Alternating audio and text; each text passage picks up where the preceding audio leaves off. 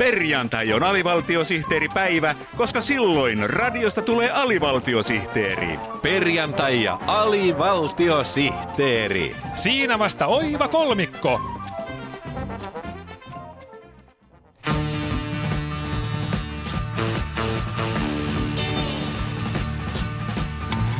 Ajankohtaisohjelma Maan tasa.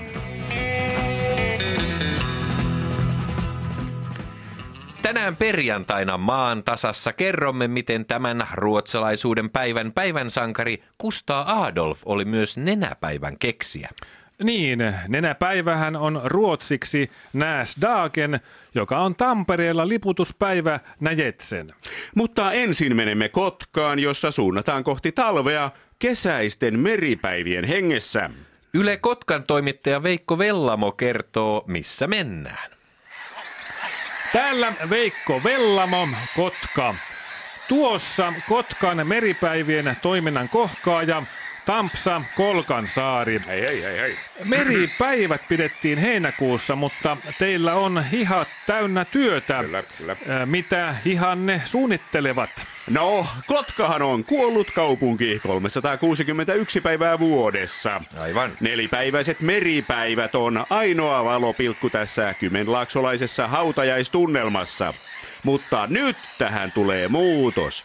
Me järjestämme kesäjuhlan myös jouluna. Aivan. Kotkaan tulee siis kesä joulun keskelle. Kyllä, järjestämme juuri joulun alla Kotkan Merry Christmas-päivät.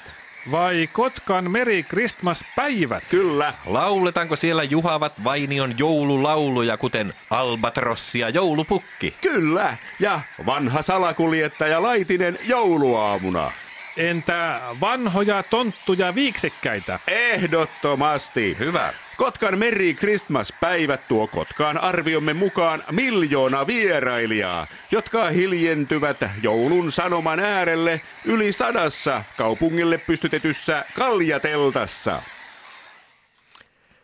Näin Kotkassa. Lähimaksaminen on tullut vauhdilla arkeemme.